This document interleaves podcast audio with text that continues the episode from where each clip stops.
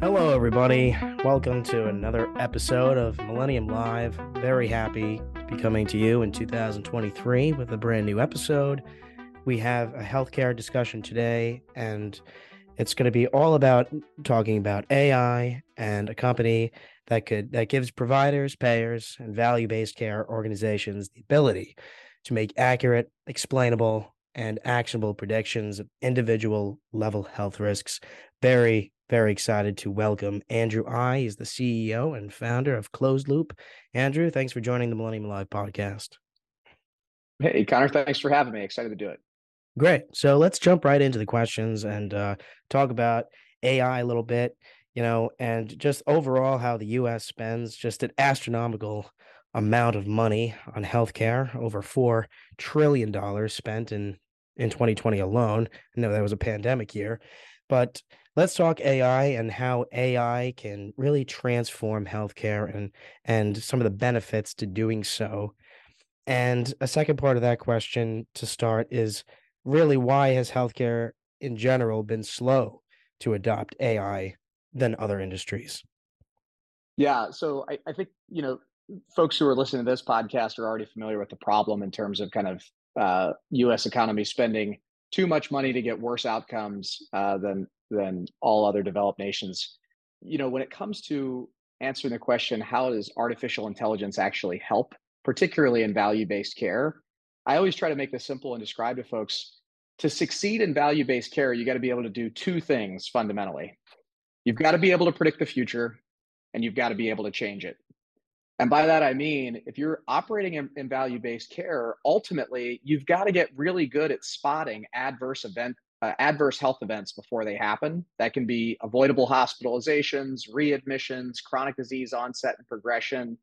Um, you got to be able to spot those things before they happen and then you've got to have intervention programs that actually work to prevent those adverse events from happening, right? You've got to actually be able to lower the cost of care.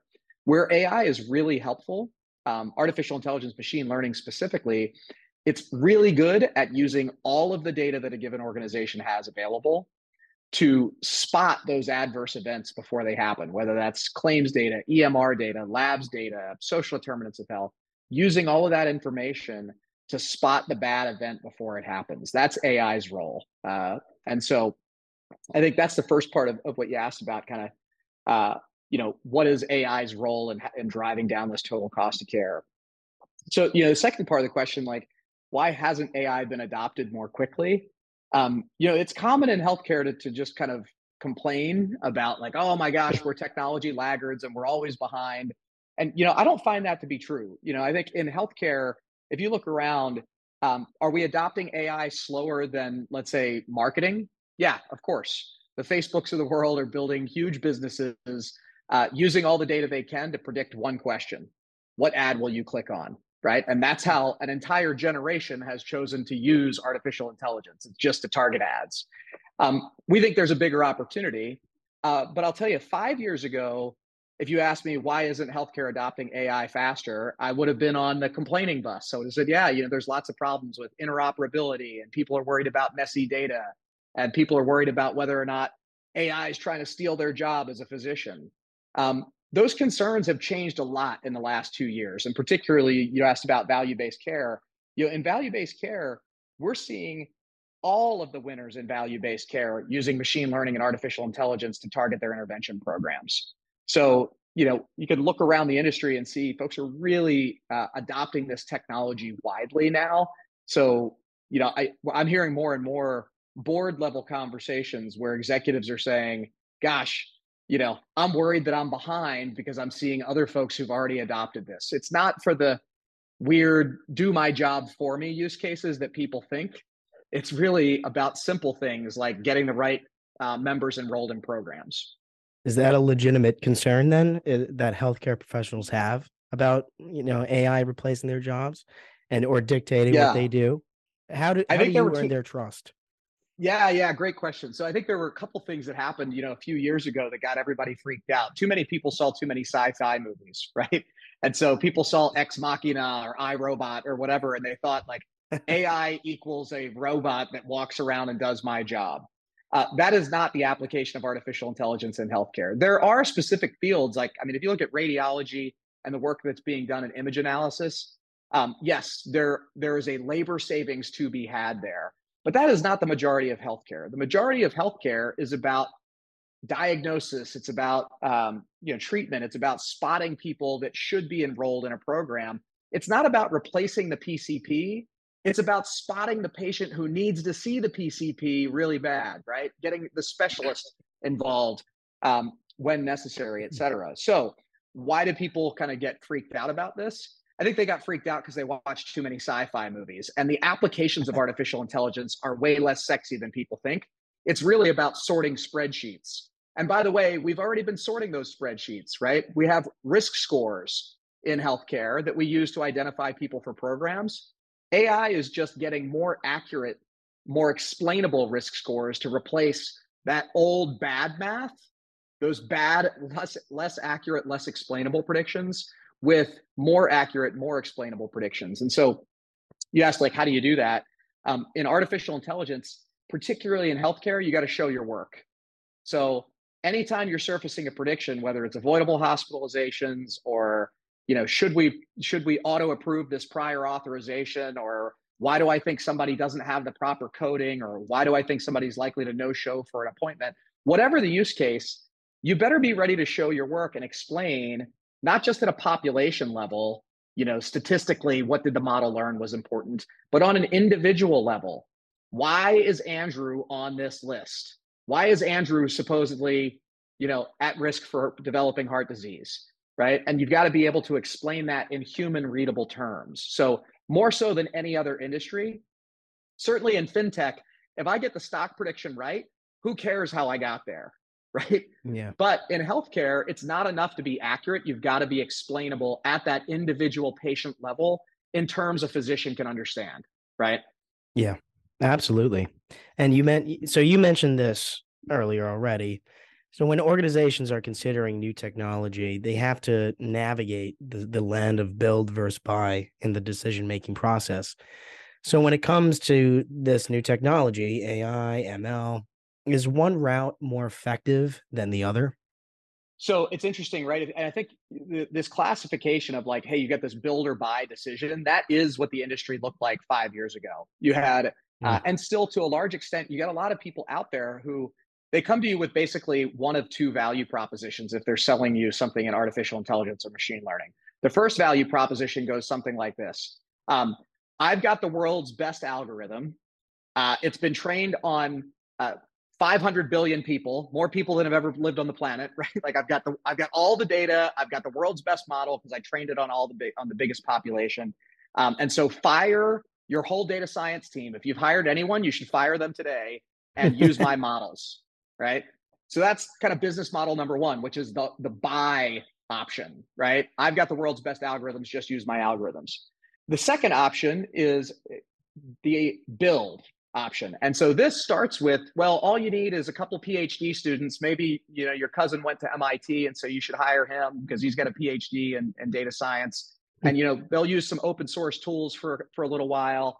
And then, you know, eventually we might need to buy some commercial tools for things like AutoML and ML ops and enterprise feature stores, whatever. But when you go down that path of tools for your data science team and hiring an army of data scientists, um, the problem is none of those tool vendors know squat about healthcare. And so you're explaining right. to them what's an ICD 10 code, what are LOINC codes, right? And it's not just a problem of familiarity, it's a problem of like they didn't build those technologies specifically for healthcare applications. So, for the same reason, the horizontal vendors didn't win in the EMR space, right? We have specific products that were built specifically for healthcare. The same is true in artificial intelligence. Now, the first folks I was talking about who tell you to fire your data science team and use their models, the problem with that is um, healthcare is local. So the idea that I've got all the world's data, therefore I trained a model that's going to be perfect and accurate for you, it doesn't work in the real world because those models presuppose, presuppose certain data inputs. They're expecting data coming into them that you may or may not have. They're also trained on patients that you don't see. Meaning they've learned the patterns for a population that isn't applicable to you. So we've run this experiment tons of times. If I take a, an individual customer, train a model on just their population, and then I bring in external data, even from the same geography for other patients that are like their patients, but not their patients, the model accuracy goes down. He who has the most data doesn't win, right? The person, by adding data about patients that aren't mine, I learn patterns in patients I don't see. Now, there are exceptions to that rule, but the general theme is, you know, because healthcare is local, right? We all know healthcare is local, the programs are local, the intervention ideas are different from geography to geography based on the realities on the ground. Models need to be local as well. So, you know, build versus buy. Uh, our approach, and it, it seems to be pretty unique in the industry, is build with, meaning closed loop provides tools to build bespoke predictive models for each individual customer, but we make that better, faster, cheaper. So we're bringing fe- we're bringing features and model templates to the table in addition to that end-to-end machine learning uh, process. But at the end of the day, each customer's model is trained on their population using their data. So build or buy, our answer is build with closed loop, and then we'll hand you the keys. If you've got a data science team you want to build those models, we'll hand you the keys and show them how to do it better, faster, cheaper. If you don't have a data science team, we can bring data scientists to the fight as well, provide that turnkey solution. But at any point when you're ready to have your own data science team, we'll hand you the keys, let you handle the care and feeding. I I truly love that. Uh, you know, healthcare is local, and and you know, technology and data should be as well. I I think that's great. Um, you know, how easy is it for your typical healthcare organization out there to incorporate these predictive models and these predictive analytics into their current in, infrastructure of what they have now?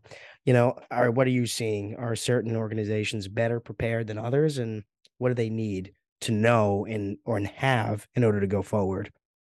Yeah, again, you know, as I was saying, it, it's interesting because you know, five years ago, there's a lot of folks who who weren't even looking at this yet, right? But now this is AI has become a board level conversation, right? Has to. CEOs, board executive, executives, they see what's happening in their consumer lives. They see how powerful the technology is, so much so that you're like, is Alexa spying on me? Like, why why are these ads so good? I swear they must be spying on me on my phone, right? So they see how powerful the technology is and they want to know how to apply it in their own organizations. So where do they get started? You know, how hard is it? Generally, I see folks on this like uh, kind of maturity curve. Is basically three big blocks. There's I haven't even started yet. I've got zero to two data scientists. I've got no models in production. Uh, I'm thinking about open source tools and hiring a couple of PhD data scientists. So that's like just getting started, kind of a nascent stage. Then you've got folks who are like, well, no, we were there a year ago or 18 months ago. Now we've got a couple models in production, but oh geez, everything keeps breaking and the data feeds are fragile and, and you know, and they're kind of at this early wins stage, you know, where they got a couple of models in production. And then finally you end up with the folks who have got like a team of 30 full-time data scientists. You know, they've got dozens to hundreds of models in production and now they're worried about maintenance and how do i keep these things up and running and what happens when the data feeds change and so forth so along that spectrum you've got people at all different parts of the journey and they're encountering different problems depending on where they're getting started so how do you get started well if you're early you're trying to figure out what should i even be applying this technology to right so the problems are all about strategy roadmap getting to early wins so you can prove that AI can actually be a needle mover for your organization. And that can happen in like weeks to months, right? If you're doing this from scratch and you're trying to hire, if you think the solution is we're going to go hire a couple PhDs and give them a laptop, you're looking at 18 months. But you know, if you're actually using kind of tools built specifically for healthcare, then we see folks, you know, in as little as 90 days getting to those first proof of values and demonstration cases. For early wins folks they've already got some of those under their belt. Now it's more about velocity and how do we kind of keep applying artificial intelligence across more use cases without scaling this huge maintenance cost. Um, so those are some of the things that we're seeing just in terms of early adoption.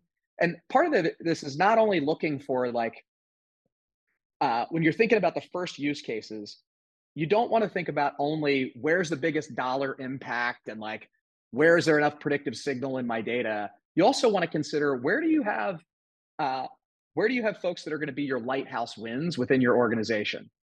You know, if you've got a VP of population health who says AI is never going to work, well, maybe that's not the best person to start with, right? But if you've got a VP of pharmacy who's looking at, you know, medication adherence yeah. and they're really excited about it, well, I can tell you there are huge opportunities in both of those areas, but you want to be considering kind of where are your kind of uh, you know business unit leaders really open to the idea of artificial intelligence so you can go get those early wins and then fold out a larger strategy. This is awesome uh, andrew it's, it's great to listen to you here you know uh, learning about all these ai solutions that can really uh, develop timely predictive insights which is awesome i do want to get your perspective here though you know we're seeing a lot of big players come into the mix like IBM and Amazon and Google and other your other hyperscalers that are entering this healthcare market today. You know, something that also maybe we didn't see coming 5 7 years ago. What what does this mean for the future of healthcare technology and perhaps small niche players like Closed Loop? Yeah, so you know, it's interesting in general when you think about the major kind of cloud vendors um, what they're interested in at the end of the day, their business model, and this is well established, but folks that are working in these kind of um, uh, horizontal web scale kind of infrastructure sales, they are ultimately selling a utility, right? So just like you buy electricity, you buy internet, you buy gas, they are selling storage and compute. What they want is to collect all of the data from all the different verticals and have it all stored on their platform. I want you on Amazon and not on Google. I want you on Microsoft and not on Amazon, right? So they want to attract your storage and they want to attract your compute. Companies like Closed Loop sit on top of those same platforms. And so the Amazons and Googles of the world are some of our strongest partners that introduce us to new customers because ultimately what they're after is not because they're just nice guys, right? Their business model is dependent on attracting those uh, that data and those compute cycles. And so our business models are super well aligned. And by the way, closed loop makes it really easy to spin up a lot of compute cycles, right? Because we make it really easy to train new predictive models. So for them, you know, what we see is they go as deep in any given vertical as they need to to drive adoption within that vertical, right? They're looking for those proof points and then they partner with folks like closed loop. So again you know the amazons and, and googles are are very strong partners of ours. You know that's how we think about them hmm. well that's that's great and i didn't really know know that uh, going into this. So you know i want to i want to switch gears just a little bit briefly and perhaps could you talk a little bit about closed loop and you know what challenges that you are seeing in the healthcare industry you know that led someone like you to co-found this company and create these these very unique solutions? Yeah so you know if, if folks uh, start doing any linkedin stalking uh, you know they'll find pretty quickly that andrew did not come from you know a 30 year healthcare background. I'm a, mm-hmm. a technologist started and sold a couple of tech companies in the information security space the consumer mobile space. And so people always ask like well hey andrew what the heck are you doing in healthcare? Um, and the short answer is my co-founder made me do it. Uh, dave DeCaprio our cto and uh, co-founder dave roped me into healthcare really wanted to work with him uh, after the last company. And you know dave had been working at mit on the human genome project at the broad institute um, then worked in predictive analytics in the pharma market uh, then in the payer market. So he saw kind of this potential for the application of ai really at an individual patient level. Um, so that's kind of where I got started. And then, you know, like others, I got the bug, right? I got, when we first kicked this off, I had been a healthy guy my whole life, you know, didn't really have any medical issues in our family. Uh, and then my youngest daughter got sick. Um, and, you know, I've talked a lot about this publicly, but, you know, when you when you have that individual connection and you start to realize just how little our data is used right you go to the doctor nobody says well hold on let me run let me run a model to see kind of you know use all your historical health data or your family's historical health data to figure out what's the best course of action for you. That doesn't happen right now.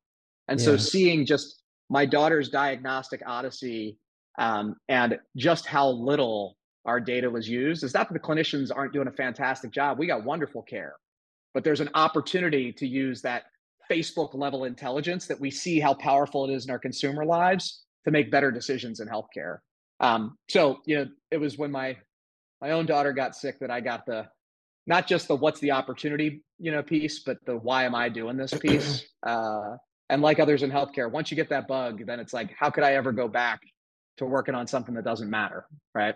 Yeah. Oh, that's a great story and and very impactful and meaningful as well. And just to back that up, you know, so far Closed Loop has won some some interesting awards and has been recognized recently. You know, KLAS put up put out a healthcare artificial intelligence uh, best in, and for this year, Closed Loop has won. And another interesting one, particularly that I noted, was in 2021. You won a contest that the Centers for Medicare and Medicaid held to develop AI solutions for healthcare. This you guys won it. What was the challenge um, in regards to that? And you know, what were some of the other players that participated, and why was it a, a significant win? Because uh, I think it is. Yeah, so those are two of the things that folks kind of tend to know us for. Um, you know, KLAS obviously, you know, number one analyst group in the in the healthcare IT industry specifically. Um, and you know what I love about KLAS is based on direct customer feedback. So if you want to know what are folks saying about me, what are they saying about our cus- or our competitors, you can read for yourself exactly what our what our customers and what other folks' customers are saying and what some of the challenges are. Um, the CMS challenge win that you mentioned, yeah, that was kind of a 1.6 million dollar X Prize, uh, mm. kind of like a DARPA Grand Challenge or an X Prize to build AI that physicians trust.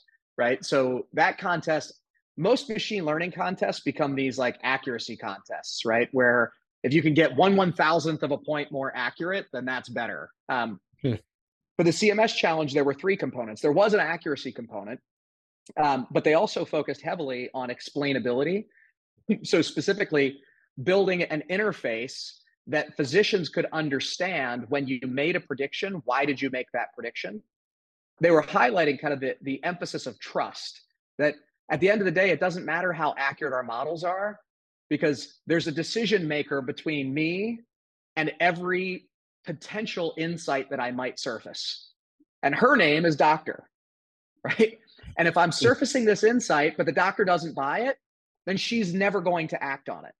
And so CMS uh, focused on explainability. Uh, and so they had a panel of physicians who reviewed the interfaces and said, yes, this would make sense to me, or no, it wouldn't. They had a series of questions that they asked.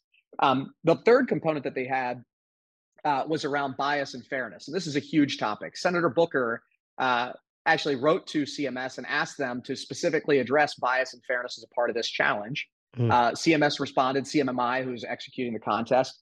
Uh, and so there was an entire section of the contest around bias and fairness and the specific issues uh, that play out in healthcare. We've talked about this a ton. We've published our own statistics of uh, a model that we came up for evaluating fairness we call group benefit equality that we published on and kind of recommended.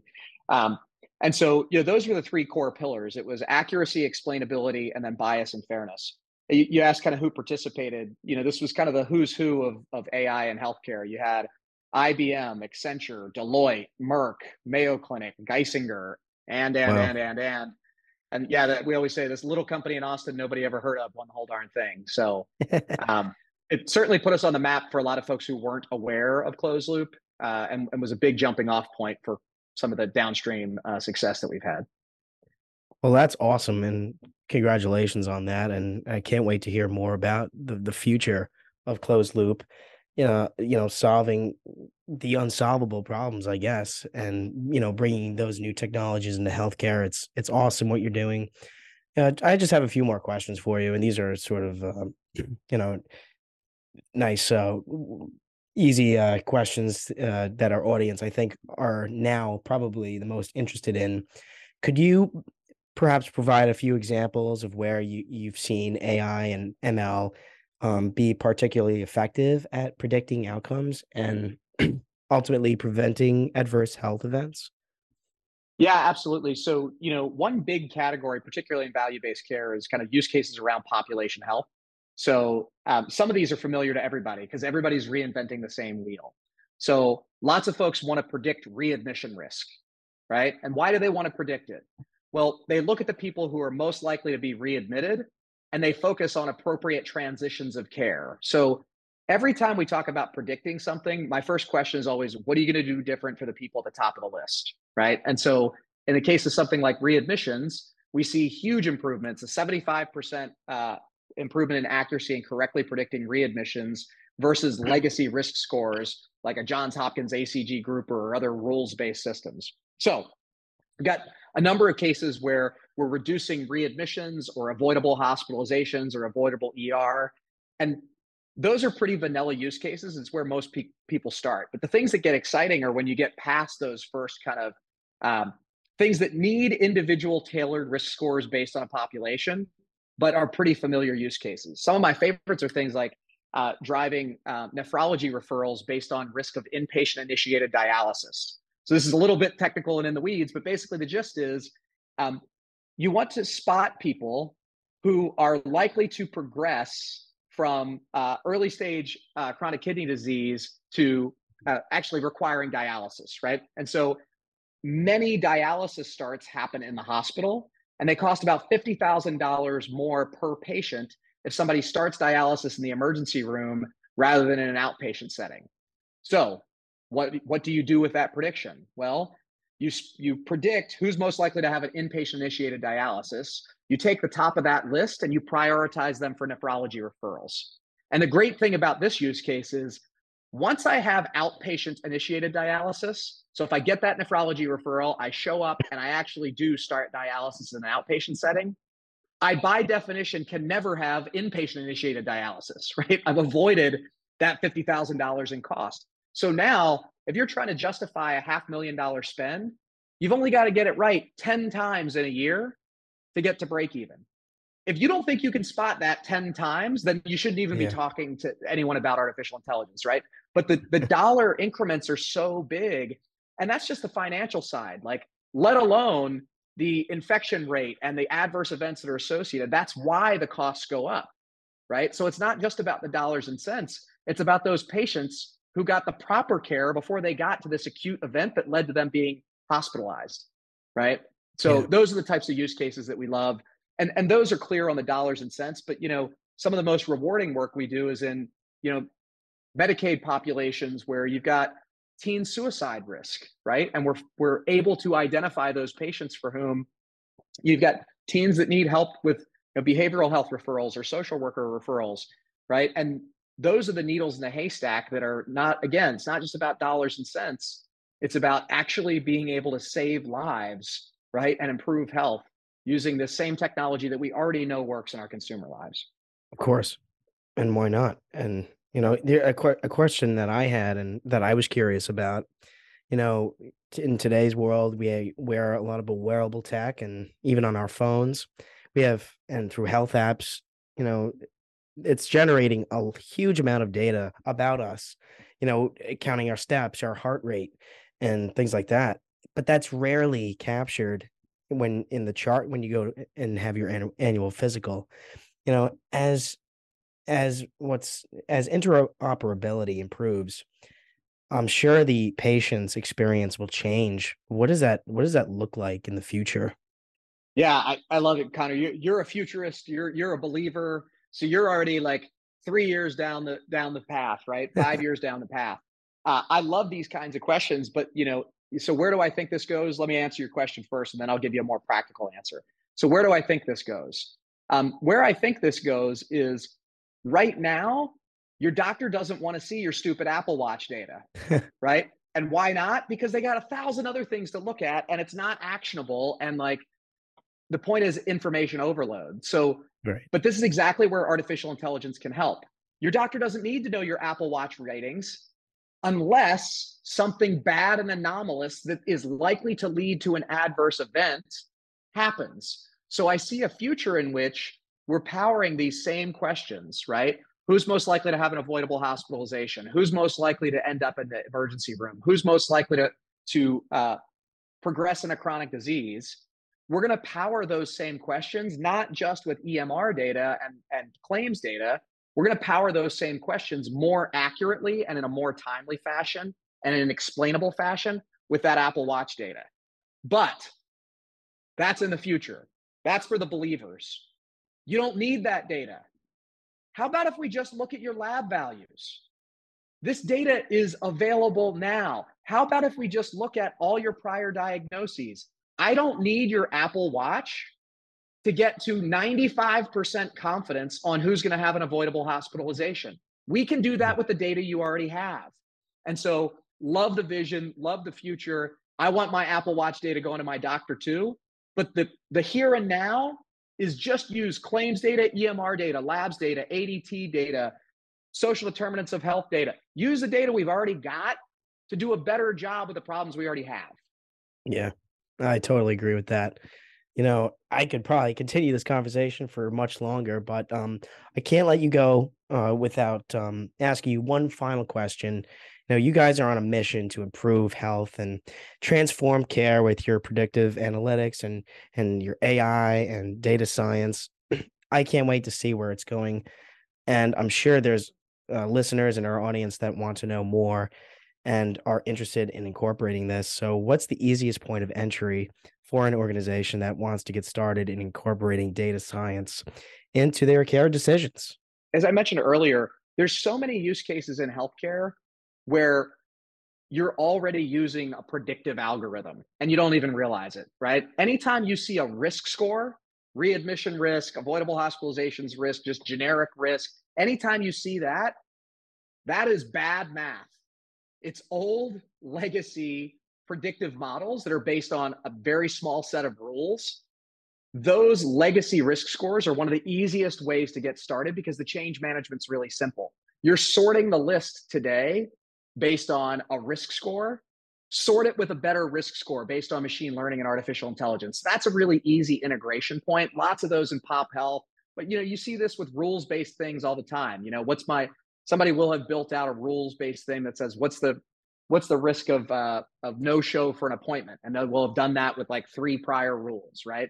So for each of those use cases, anytime you see a risk of, those are really in easy integration points with very low change management barriers. Um, in terms of like how do you get in touch with us or how do you look at this, you know, I always point people to KLAS. So the KLAS Healthcare AI report talks about a lot of the challenges and issues that people are facing. Uh, yes, we are number one in that report, so we hope you're going to call us after you read it. Um, and you know, you can reach us very simply at closedloop.ai, uh, www.closedloop.ai. I think that's that's where I would point folks to get started. Well, this has been a great conversation. Thank you, Andrew, for just the insights and the knowledge. It's looking like an exciting year ahead at Closed Loop. Thanks so much, Connor. Great talking to you.